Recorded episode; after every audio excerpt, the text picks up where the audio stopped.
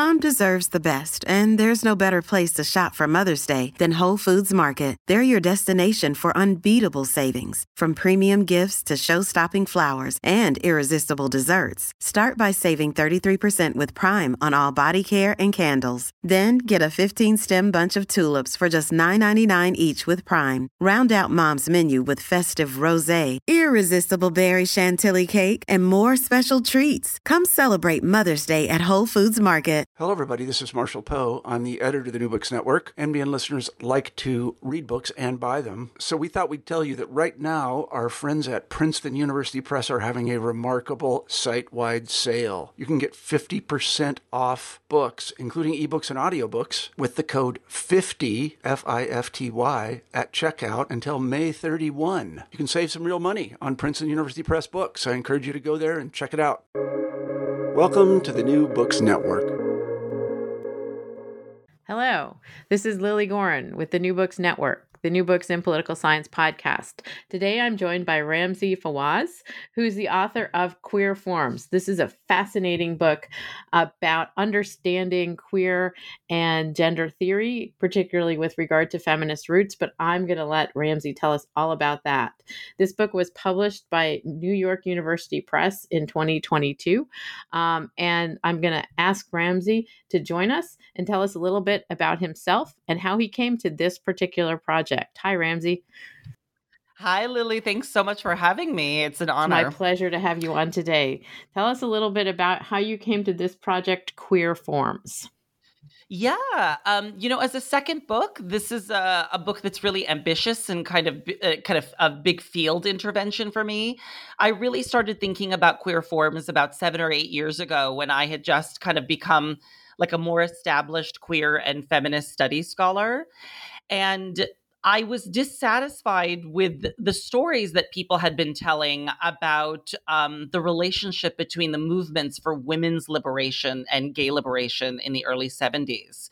So, as somebody who'd been studying queer studies for many years, I kept thinking, like, well, where is feminism in all of this scholarship? Like, why is it always in the background? Why is it that, like, the relationship between women and gay people seems to be so sidelined, uh, even though it's so important and central uh, to the history of, of gay liberation politics? And so I wanted to go back and kind of understand the mutual influence that these movements had on each other, the way in which um, the fight for the for the political liberation of women in the early 70s influenced gay people to also like articulate their own identities as a source of um, as a source of freedom. Uh, so that was one that was kind of one of the inspirations for the book is I wanted to turn back and find kind of resources in the early 70s for us to draw upon in our gender and sexual um, freedom projects today but i think the other the other component that kind of took me by surprise is over the years that i was writing this book i began to teach what we would call now generation z. Like this new generation of extremely politicized young energetic um, brilliant people like young people who are so wonderful i love them but also deeply moralizing and very self-righteous often very convinced that they have it right, that they've figured out what gender and sexual freedom looks like, and they have to teach everybody what that is. And I remember thinking, like, oh, but you know, people did this before. Did you, did you guys know that, like, there are some people who actually did this before and they were your age, like in the early 70s? And so as I started to teach the queer and feminist 70s to that generation, I was amazed how amazed they were that many of the ideas that came out of the 70s that they have kind of thrown into the trash bin um, are actually really generative and exciting, like feminist consciousness raising and the idea of coming out of the closet and the idea of um, lesbian separatism. These were things that my st- my students had assumed were retrograde kind of needed to be let go. And when they actually read the original documents from which these ideas came from, they are so inspired. And so I thought one other dimension of the book I added was to tell a story that where I'm speaking to this generation and saying, look at this history, draw resources from it rather than throwing it away. And and you sort of talk about how these um this concept that came out of the 1970s these the the movements of the 1970s the feminist yeah. movement um, and li- women's liberation and and gay liberation as it was called at the time um, but you also sort of um, fo- fold into this um, a lot of popular culture artifacts. Yes. So you're doing theory, but you're also doing yeah. popular culture. So I just want to ask you as we sort of move forward into the book, um, what you're doing with popular culture in this book. Yeah, absolutely. So, you know, popular culture does lots of things for us, right? It entertains us. Um, it produces forms of identification and cross identification. You look at characters who remind you of yourself or people that you know, or characters who you know nothing about and you want to you want to kind of leap from your uh, position to them. But another thing that popular culture does that I'm really interested in is it often allows us a space of creative invention and play where we can work through seemingly intractable or impossible political problems in our culture. So, when trying to change democratic institutions seems to be failing, when voting seems to be failing, when activist work doesn't seem to be working, art and culture tends to be a place we can kind of go to the side and imagine in a fantastical way what it would look like if we were beyond those impasses. And so part of what I show in this book is that many of the best ideas of the movements for women's and gay liberation were taken up by artists, writers, and filmmakers in the early 70s who were so deeply inspired by projects for gender and sexual freedom that they thought, what would it be like to reinvent the cinema or graphic narrative or the novel, you know, or theater to accommodate or account for all these new kinds of gender and sexual expressions. Like, how would you have to formally innovate in all these art forms to come up with new ways of representing gender and sexual diversity? So, there was a kind of experimental, exciting, energetic work going on um, in all of these forms of popular culture. And my favorite part of that is that they didn't really care about the ideological distinctions between all these groups. Like most artists were not saying, oh, well, this idea is owned by black feminists, so we're not allowed to talk about that. Or this idea is owned by white gay men, and we're not allowed to talk about that. Artists were like, we're going to steal from all these different strands and traditions and we're going to mix and match in an imaginative way. So I focus in each chapter on different kind of forms of feminist and queer popular culture in order to show the level of invention that was going on where they were experimenting with new ideas and to say we should also be more experimental in the present. And ex- and when you start talking about the sort of experimental present, um, which is again sort of what what the opportunity is provided for us in these popular culture yeah. sort of situations, you start to get to what you mean by queer forms. Yeah. Uh, mm-hmm. And and and the idea that you talk about that you sort of wrestle with throughout the book is this sort of concept of fluidity and changing. Yeah. Can you yeah. talk a little bit about this concept of queer forms and how that Absolutely. frames what you're doing here? Yeah, I mean, I understand the concept of queer form very simply as the as an apprehensible shape, a pattern, a mold, an outline that comes to be articulated or connected to some aspect of gender and sexual divergence. The world is nothing but forms when you look around, right, what your senses perceive is an infinitesimal number of like, or infinite number of shapes right? The table that's in front of you, the chair that's in front of you, this other body. And forms are how things become apprehensible to our perception, right? So part of what I say is like, um, the if the world is filled with shapes, what happens when those shapes come to be inhabited by something queer, right? Or feminist by a form of divergence from gender and sexual norms. They make apprehensible to our perception the possibility that gender and sexuality are more than one thing. Simple as that. So, an example I always like to turn to because it's so um, it's so obvious is like the circle is an ancient geometric form But when women in the early 70s began to imagine what feminist consciousness raising might look like, they argued that women should sit in a circle and share about their experiences of sexism and misogyny. Simple idea that had revolutionary results, which is that women who felt that all of the suffering in their life was caused by their own personal mistakes began to realize when they talked to other women oh, this is a shared experience of oppression that we're having. And so the circle becomes a queer form in that instance because it becomes a site for women's rebellion. So I take this and I look at a movie in my third chapter, like The Boys in the Band, right? This incredibly famous, important milestone film, Hollywood's first uh, out gay movie in 1970, which depicts a group of gay men sitting in a circle, screaming at each other all night over um, their experiences of homophobia. This is at a birthday party that kind of goes sideways. And part of what I say is the brilliance of the movie is that it gave form to the idea of feminist consciousness raising because the camera moves in a circle between these nine men as they articulate their various experiences of what it's like to be gay, for each of them inhabiting different bodies it modeled artistically for audiences like what it must have been like to sit in a feminist consciousness raising circle. Loud energetic intense painful but also really productive and transformative. So queer form for me is a way of talking about legibility and translatability. Like how do you translate the unique experience of being transgender or of being gay or of being a lesbian etc to other people, including other lesbians, including other trans people. You need forms to do that, right? You need shapes that can kind of that you can imbue with meaning.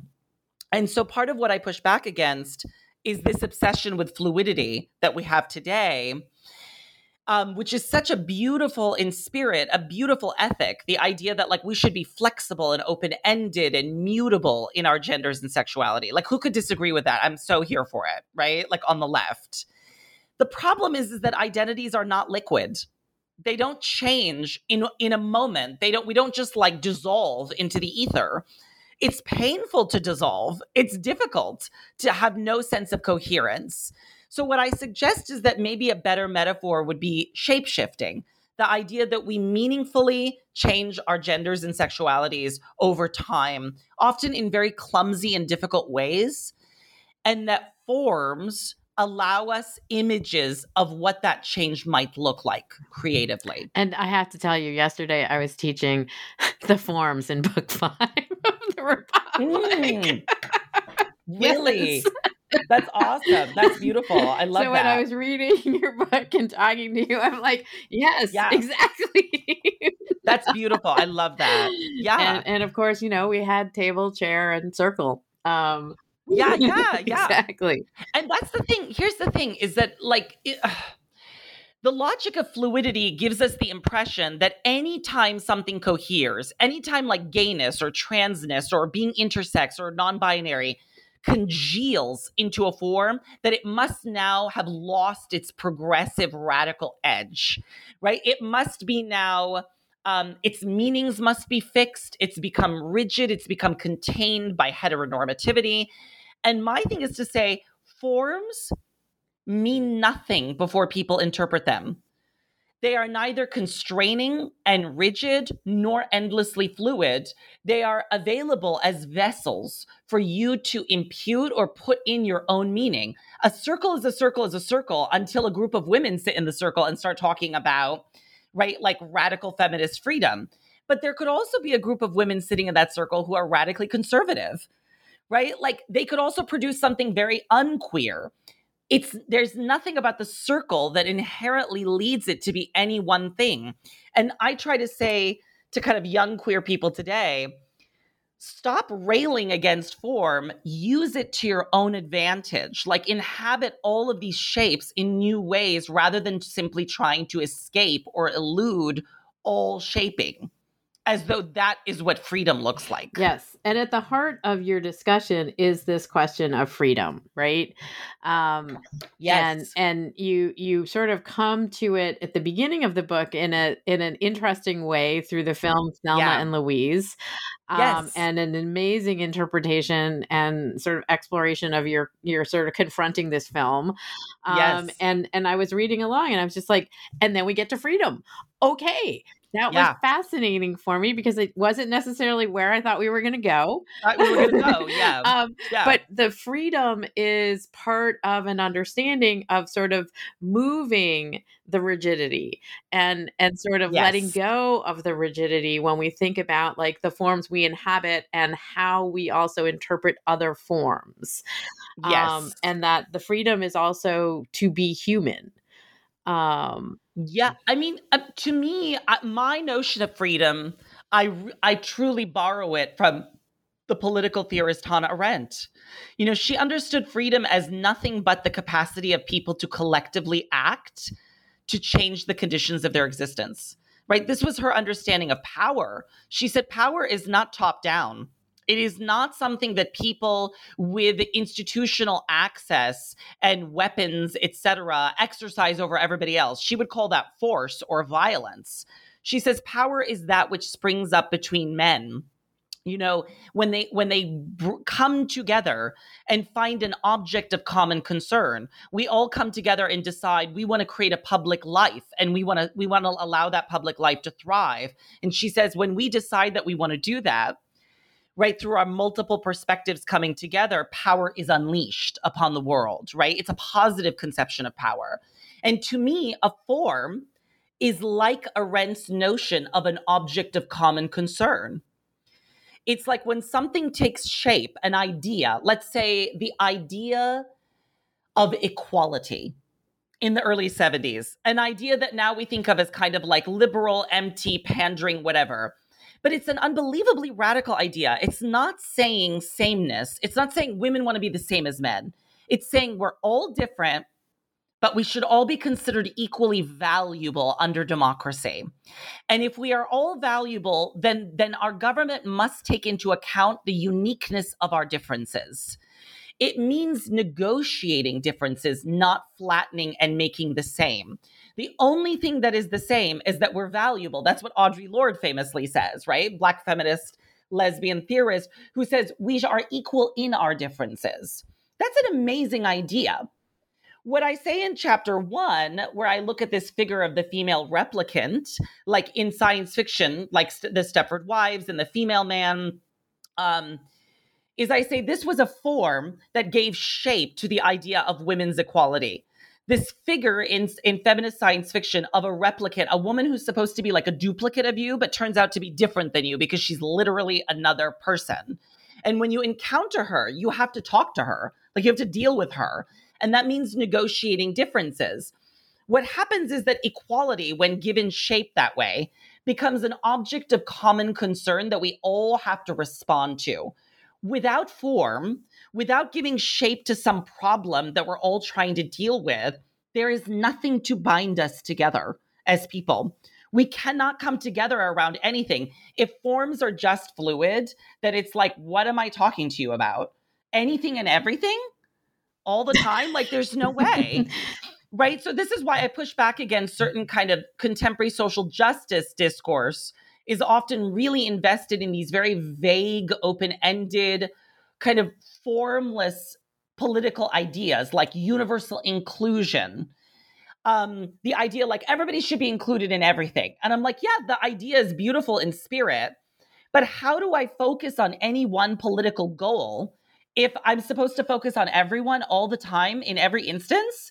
That doesn't make sense. Like sometimes I need to focus on transgender people. Sometimes I need to focus on transgender people of color. Like sometimes I need to focus on some form that I can wrap my head around for a particular political project. So to me, freedom is really about the ability to articulate questions of common concern in a public space and then act on those questions.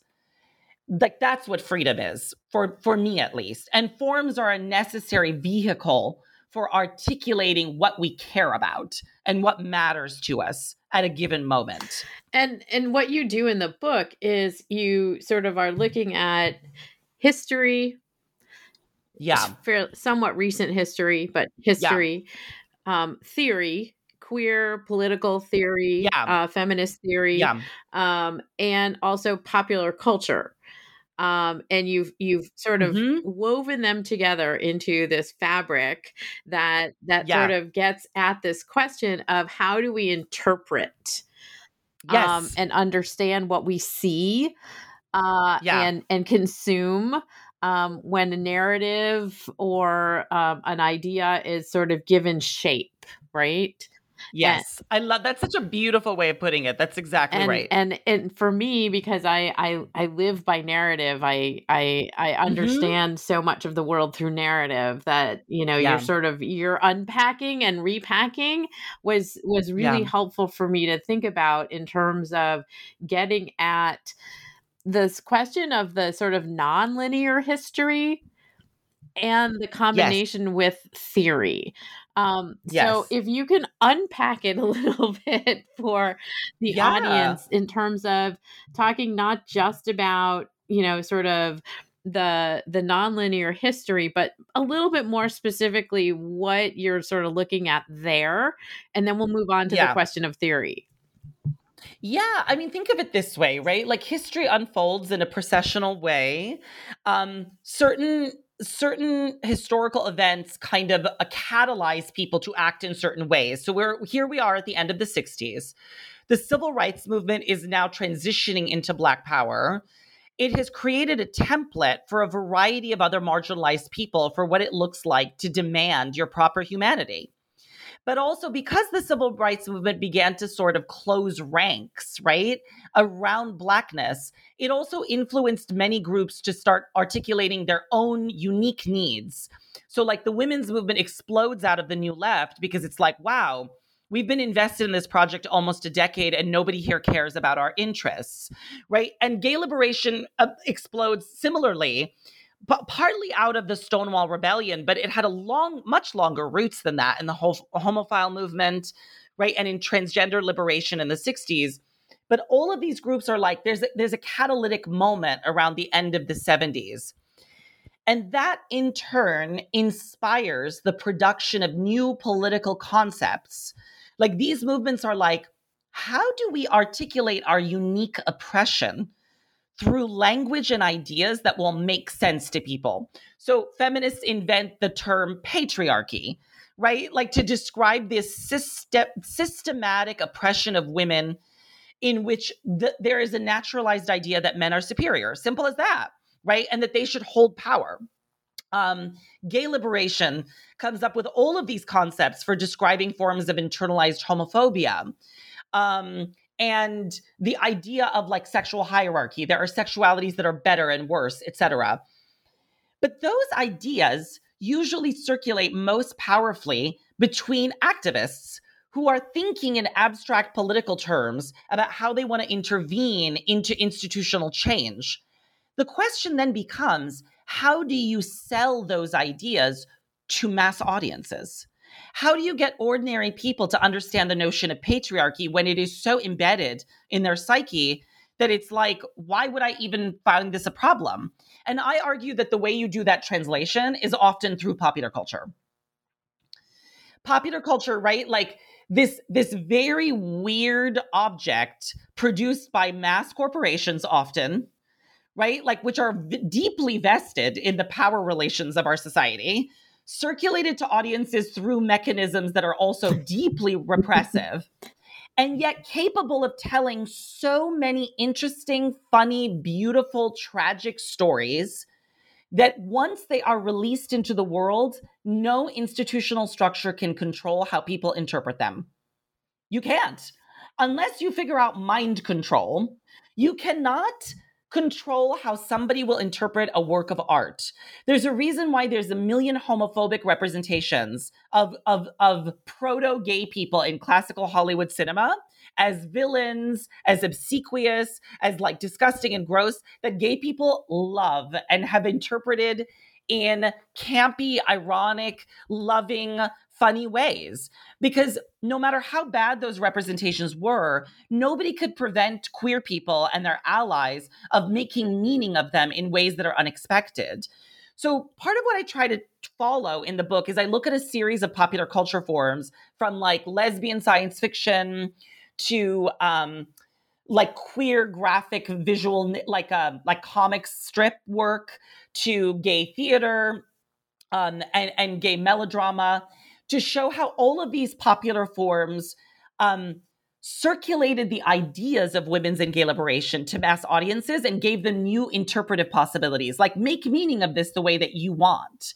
So the last thing i'll say about that is that if we start with history as a processional unfolding in a moment that, like in a particular moment all of the products that are created in that moment will then circulate indefinitely into an unpredictable future and they will become unhinged from the history they started at so when someone watches the boys in the band today they may not know anything about the 70s.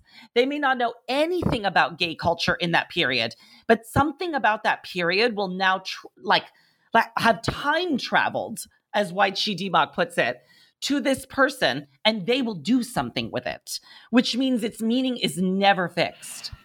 So there's no fixed meaning in a certain sense in terms of what we see in front of us um, particularly yeah. when we're talking about sort of narrative constructions within popular yeah. culture, um, because the characters may mean something to somebody in the 1970s and something else completely in 2022.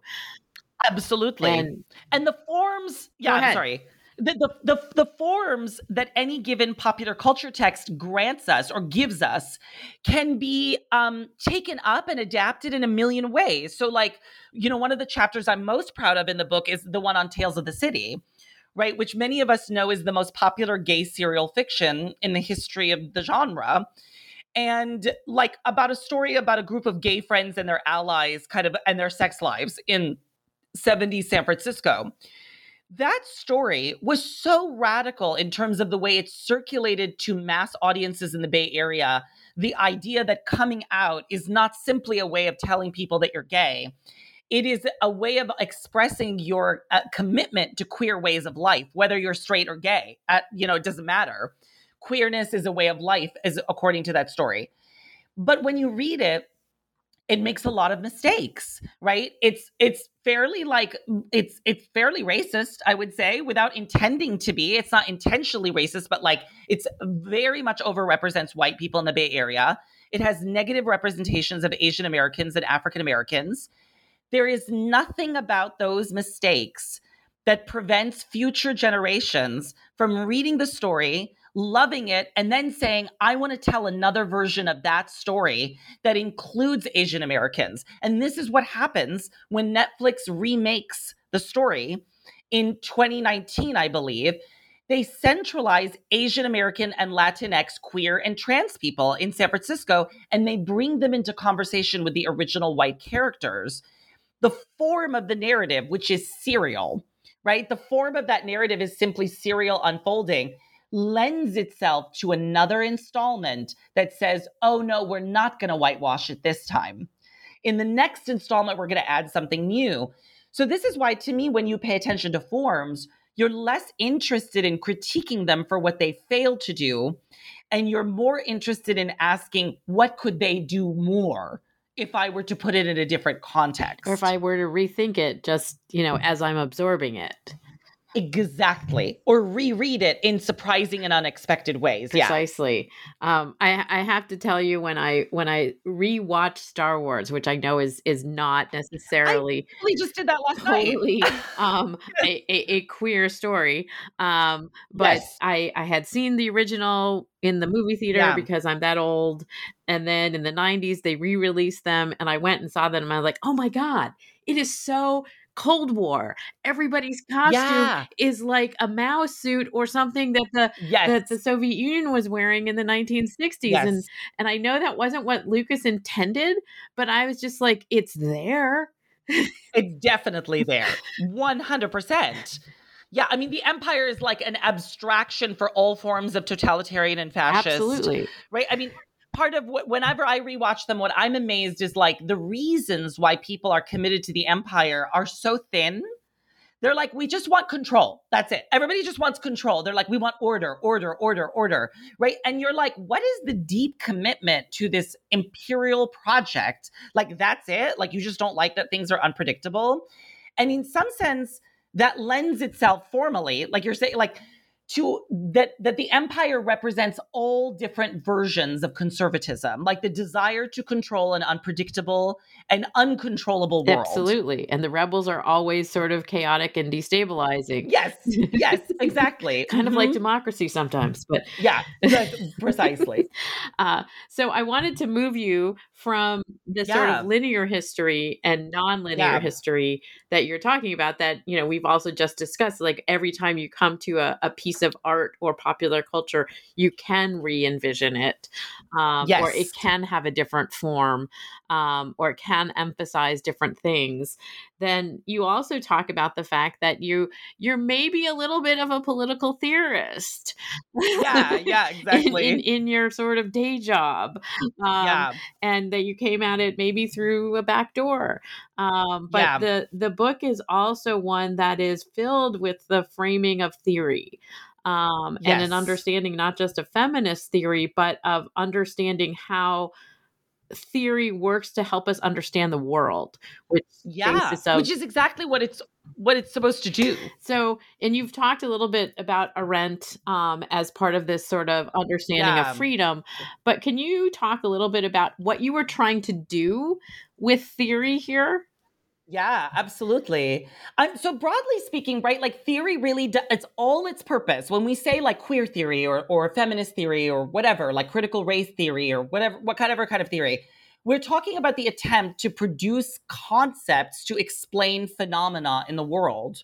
Like we see something happening over and over and over again, like um, the domination of women in institutional structures, and we give that a name. We call it patriarchy.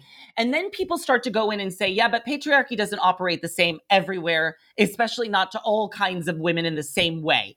Black women experience patriarchy in these spaces in this particular way. Now we're going to give that a name, right? Theory is about the continual refining of trying to understand the unique particular phenomenon that make up a given world. So when I think of queer theory or queer studies, to me, broadly speaking, I understand it as the project of trying to understand the political and public dimensions of desire. To say, like, desire, which we tend to think of like the affinity between bodies in the world, right? That, like, something we've never been able to fully explain. Psychoanalysis is always trying to explain it. Like, why do we have a drive towards other people. You could say that it's just like the biological imperative of the species, but if it were, like why would we fall in love and why would we you know, why would we have so many affinities that are non-reproductive? Queer study says that is not only limited to the private realm. It's very clear that since the beginning of time, like public life has always tried to adjudicate, control, shape, and mold desire. There is no desire that is not somehow tr- attempted to be controlled by governments, institutions, social norms. And queer theory is an attempt to understand that. How does that happen? How does desire always exceed the grasp of attempts to control it? Because it's wild. Like desire is so wild. It's never been able to be controlled by governments fully. But also, even on the left, when we try to re educate our desire, it doesn't work. Like, what did lesbian separatists try to do in the 70s? They're like, look, if you really become a feminist and you realize how much men are screwing you over, you should just decide that you don't want to have sex with them anymore. And that did not work for many straight women, right? Who were deeply feminist and still wanted to have sex with men. And that's true about many gay men, right? Like, I'm a gay male feminist and I know how pernicious patriarchy is. I still feel deep affinity to men, right? So, desire is wild in a sense. Part of my frustration with queer theory in this book is, and I and I'm borrowing this also from a brilliant queer theorist named Rostom Mesli, um, is that queer studies emerges in the late 80s at, at like out of uh, AIDS activism, right? AIDS activism is this incredible moment when a new coalition of queer activists, lesbians, um, gay men, the homeless, um, you know, uh, IV drug users, like this amazing coalition of marginalized people comes together to combat government neglect and produces a variety of theories of why the government has allowed this population to be kind of like left in the dust. Um, and out of that comes a generation of scholars doing queer theoretical work, right? Like as it translates into the academy. That work is incredible and foundational, and it transformed my life. The problem is, is in order to do that work, they often distinguish themselves from an earlier feminist and uh, politics by painting feminism in the early 70s as essentially conservative, as essentialist, as having rigid conceptions of what womanhood is, as obsessed with identity. And queer studies presented itself as everything that was against identity, against rigidity, against fixity. The long term outcome of this is that queer studies became the home of the idea of fluidity. That, like everything that is good about gender and sexuality, is its fluidness. It's always in flux, it's always transforming, it's always open. And like I said earlier, in theory, that's a beautiful idea. As an ethic, I'm here for it, right? The problem is, is that fluidity then became an identity it became its opposite. It was supposed to be against identity, and then it became an identity. So now you have a generation of young people who are like, my identity is fluidity. That's like not the point, right? Like fluidity is supposed to be an ethic, not an identity. And so part of what I say in the book is that when fluidity becomes something identitarian, when it becomes itself rigid or an orthodoxy about the self, you must recognize my fluidity as an inner truth of my being, it actually becomes its opposite. So that fluidity and rigidity are no longer the like they're just flip sides of the same problem. And so part of what I say is like, I think queer theory unwittingly aided and abetted that idea by selling fluidity to people so strongly that like people actually bought it hook, line, and sinker. And the field has not been able to recalibrate from that. And so part of what I try to say is that, like, one of the problems of that thinking is it has divorced queer studies from feminism in lots of ways. Because feminism is perceived of as that which is rigid right? It's obsessed with women as an identity group. It's it's it's uh, limited. And that's not actually true. Like feminism in its most radical project is like a project for freedom from the category of gender altogether. Like not simply freedom for women but from like a loosening from the attachment to gender. And that is something we forget often. So so yeah like the theoretical intervention is really to push queer studies to question its own assumptions.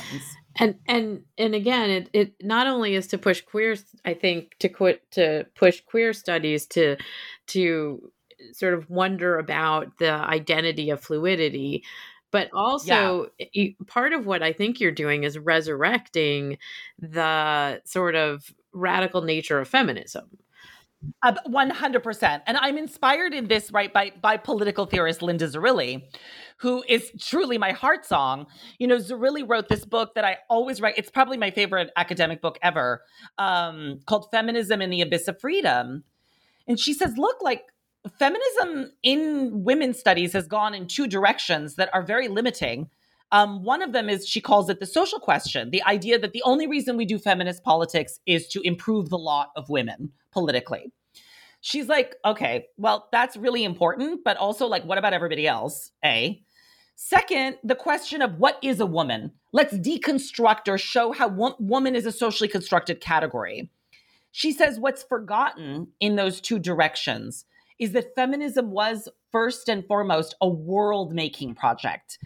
It was not about asking, how do we improve the lot of women or what is a woman? It is, what could a woman be?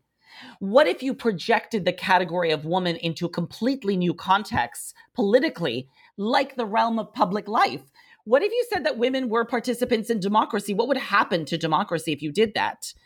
And she says the questions, the answer to that is always anything. We don't know. It's truly inventive. And so, what she does in that book is she tries to reclaim the kind of the most imaginative, inventive aspects of feminism as a project to imagine g- gender as something other than it is. And so this is really, I'm inspired by that so much. And that's why at the beginning of my book, I argue that we should understand the movements for women's and gay liberation in Ann Snitow's terms as zones of invention rather than traditional social movements. They were these elaborate cultural zones of imaginative invention that were like, what could gender and sexuality be if we just did them differently or we projected them into new contexts? You know, like outer space or like Nob Hill in San Francisco or the Upper East Side or wherever, right? And I think that we have often lost the beauty of invention in contemporary gender and sexual freedom projects. I think a lot of those projects have become obsessed with rule following, with the idea that what we're supposed to do is find an unimpeachable set of rules, the right way to use pronouns, the right way to talk about trans, the right way to talk about race. And once we figure out those rules, we can follow them, and then like freedom will come from that. And if there's anything I've learned from Zerilli and Arendt and others, it's like freedom never comes from following rules. It is the opposite of freedom, right? Like it is a form of enslavement to oneself to be obsessed with rule following, which will always backfire because rules can never account for all of the potential unpredictable contingency of the world. And so the more difficult labor is to keep inventing new ways of relating to one another as our genders and sexualities change and evolve. And that is hard.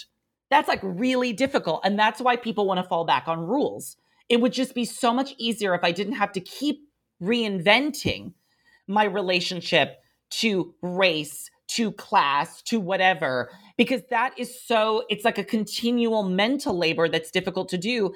And I think democratic theorists would say, but you have to. Yeah, and and this is also the world that is one that is made up of the diversity of human beings and their experiences exactly. as opposed to sort of the the world of, you know, particular people hold power, particular ways of acting, particular ways of dressing mm-hmm. um that are expected and and thus not as hard to think about. Exactly. Exactly. And I do, I, one thing I say in the book is I say, I think a lot of young gender and sexual warriors today have fought so hard for a fluid, unfixed, open ended, liquid conception of gender and sexuality that the actual outcome of that world is somewhat terrifying to them. because they're like, oh, if you were to actually dissolve all these identities, you, we don't know what we would hold on to. Like I remind my students all the time, I'm like, you guys are so obsessed with identitarian belonging, like race, class, gender, sexuality.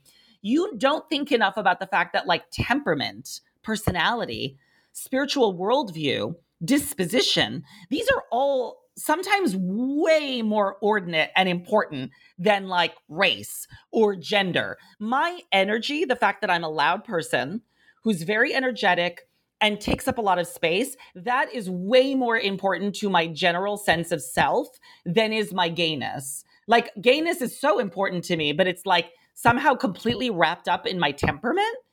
And I remind them, I'm like, if you really, really were to dissolve identities, you would have to do such a fine grained work of distinguishing people because people are so idiosyncratic in particular. And, and I think what happens is when they start to approach that, they're like, oh, that's actually really scary. So they fall back on the most rigid identitarian obsessions, right? So then they're just like, no, I'm going to actually read everything in the world on the basis of four or five categories race, class, gender, sexuality, maybe sometimes ability. And I'm like, just five? right? Like, just that's it? That's everyone fits into f- those five categories. So, in some ways, I think that problem of the yo yo back and forth between fluidity and rigidity is really a result of the fear and anxiety that comes with acknowledging genuine human plurality. If you really start to get close to genuine fluidity, like really how diverse people are, the fear that that can invoke will often throw people back on their most rigid categories of distinction as a protection against that. And my thing is to say, don't turn away. Develop more refined capacity to negotiate differences. And the only way you can do that is through form by giving shape to distinction to different kinds of people. And and so I just wanted to ask you a little bit about the popular culture artifacts that you integrate into the book. Sure. Um, and and you have quite a few. Um, yeah, yeah. But I I wanted to sort of ask you uh, to some degree how you how you happened upon yes. them, um, the ones you chose, and obviously there are yeah. lots that you did not choose. Um, yeah. and how they help to distinguish this idea of queer forms the historiography that we're talking about, yeah. as well as the theory that you are framing.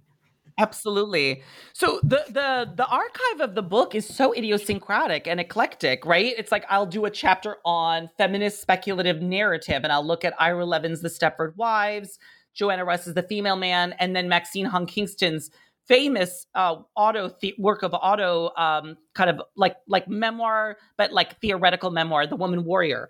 I'll do a chapter on the boys in the band. I'll do a chapter on Tales of the City. I, I end with Angels in America, and I also jump around. Like I'll I'll I'll talk briefly about Sula, Toni Morrison's kind of uh, brilliant you know novel about female friendship.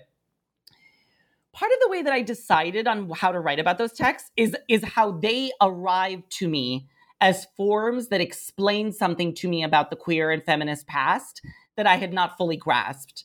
So, you know, over the last 15 years since I was a graduate student to now, I have been reading extensively in the world of feminist and queer politics and culture in the 70s. And here I was receiving all these concepts consciousness raising, lesbian separatism. And then somebody would introduce me to a movie like Zardoz. I remember a friend introduces me to this weird science fiction film and I'm watching this movie and I'm like, now I understand lesbian separatism. Like the movie explained separatism to me as this project of divesting from the sources of one's oppression. And I thought that's what the work of that movie is in its moment. It's no surprise that that movie is produced at the same moment that separatism is imploding in the United States as a political project. Whether intentional or not, the film is of the zeitgeist. It seems to be responding to the successes and failures of lesbian separatism. So then, what I try to do as an interpreter, like my job as a scholar, is to then show you, the reader, let me show you how my weird, idiosyncratic, bizarre brain saw in this movie an interpretation of separatism that allows us to see it in all these different dimensions. Like the art of the scholar is that I'm supposed to interpret the work of the art form for you. And so the, I didn't do a survey of feminist and queer popular culture in this book. I'm not trying to cover all the greatest hits. I would have done a chapter on movies, I would have cha- done a chapter on novels. I didn't want to do that. What I wanted was to show you different cultural forms that seem to magnetize all the problems of a given issue equality, consciousness raising, and then present it to you prismatically, like kaleidoscopically from all these angles, so that you could see, like, I'm modeling for you what it is like to interpret forms. And that's kind of how I made those decisions. And so the reader can look at your understanding of, or your interpretation of Angels in America and yeah. and again you know it came out at it was written in the late 80s early 90s uh, it was yeah. produced on broadway. It's now been uh what is it an hbo movie? Yeah, oh netflix, netflix uh, did like a revival. And mm-hmm. and again it sort of it is of a time and and also it tells us about our time. Absolutely. And and how could it not? Just by its mere existence, right? Like by just by the fact that it can reappear in this moment, it's going to do something for people. People are going to do something with it. And like I said earlier, they may not know anything about the 70s. It might inspire them to go back and learn about the 70s, but they don't need to in order to recognize something in those characters and to scale the imaginative dis- distance between themselves and that thing. And so part of what I try to show in the book is like I almost wanted to present an archive of cultural forms that I could gift to my readers.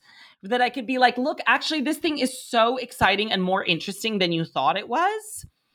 Um, and it's bequeathing something to you. And I want to also pass that along to you because the art, the object gave that to me and and it's not just televisual as we've sort of been talking about it it's it's not just angels in america or the stepford wives which is a book obviously and then you know yeah. multiple interpretations in film but it's also graphic comics which have yes. the serialized capacity and have often been the place where queerness in different forms have come forward oh absolutely yes I mean, part of the reason for that, and of course, my early work is on comics, right? Like my first book was about superhero comic books and their queerness.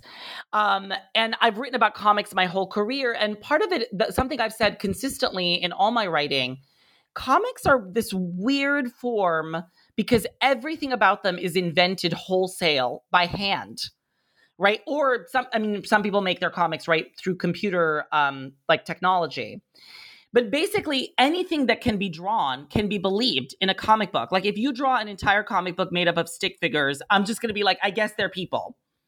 You know, I'm going to go with you. It's harder to do that in film.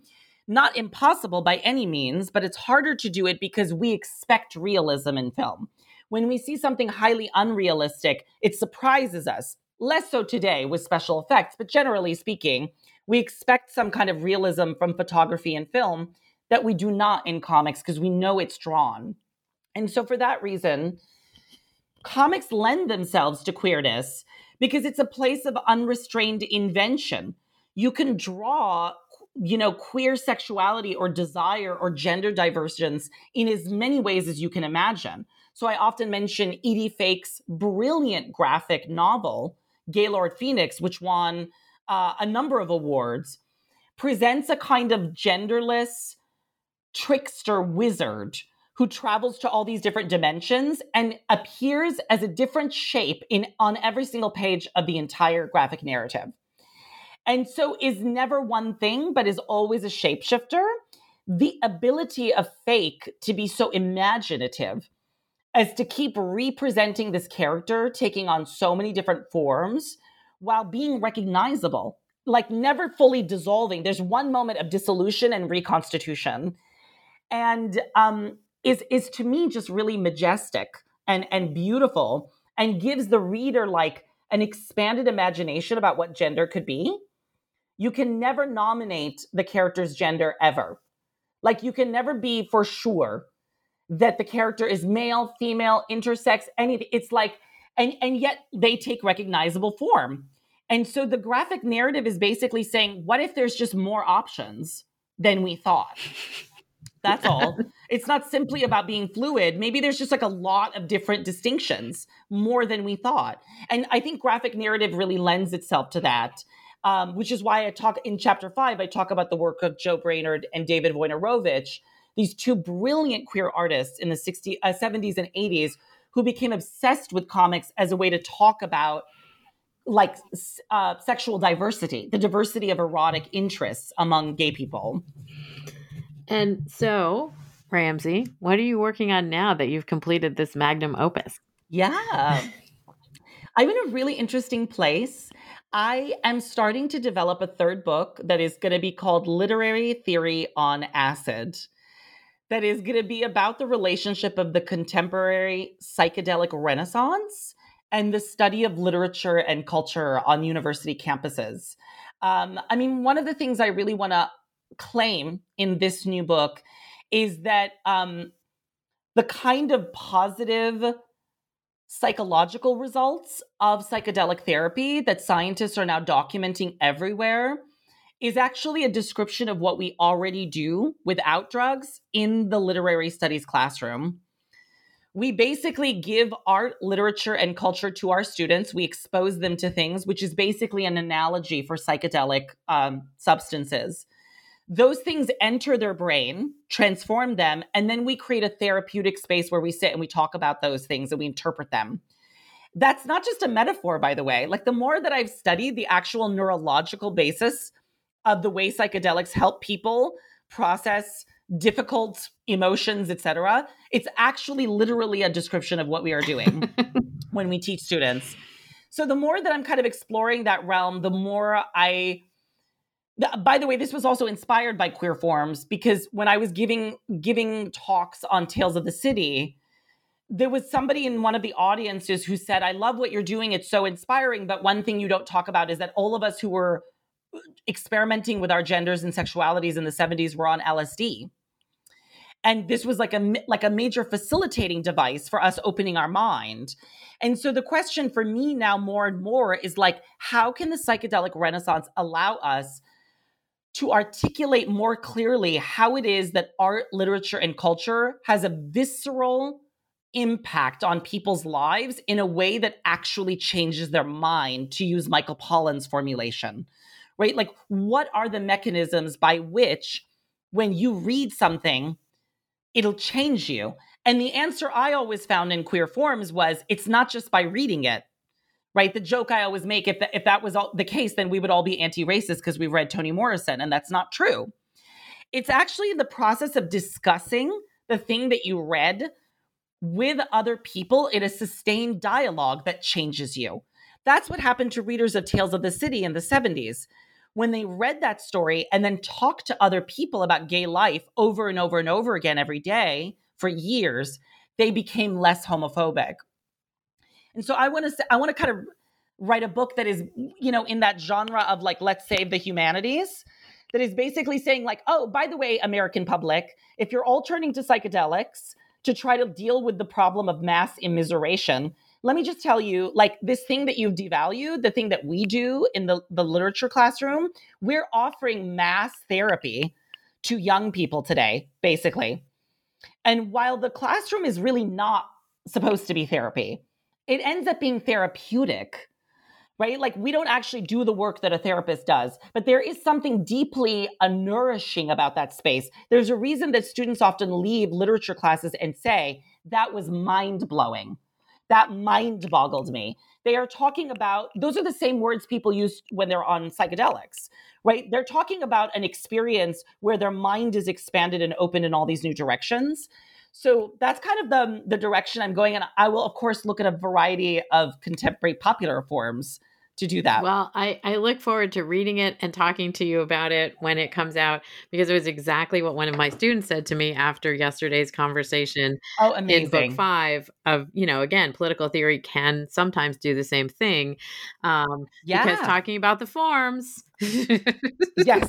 No, absolutely. Absolutely. An expansion of imaginative possibility. Like what that's that's psychedelic. Exactly. Exactly. Mm-hmm. It has been a pleasure to speak with you, Ramzi. I love this book. I recommend it. Thank you. Um, Ramzi Fawaz is author of Queer Forms by NYU Press, came out in 2022.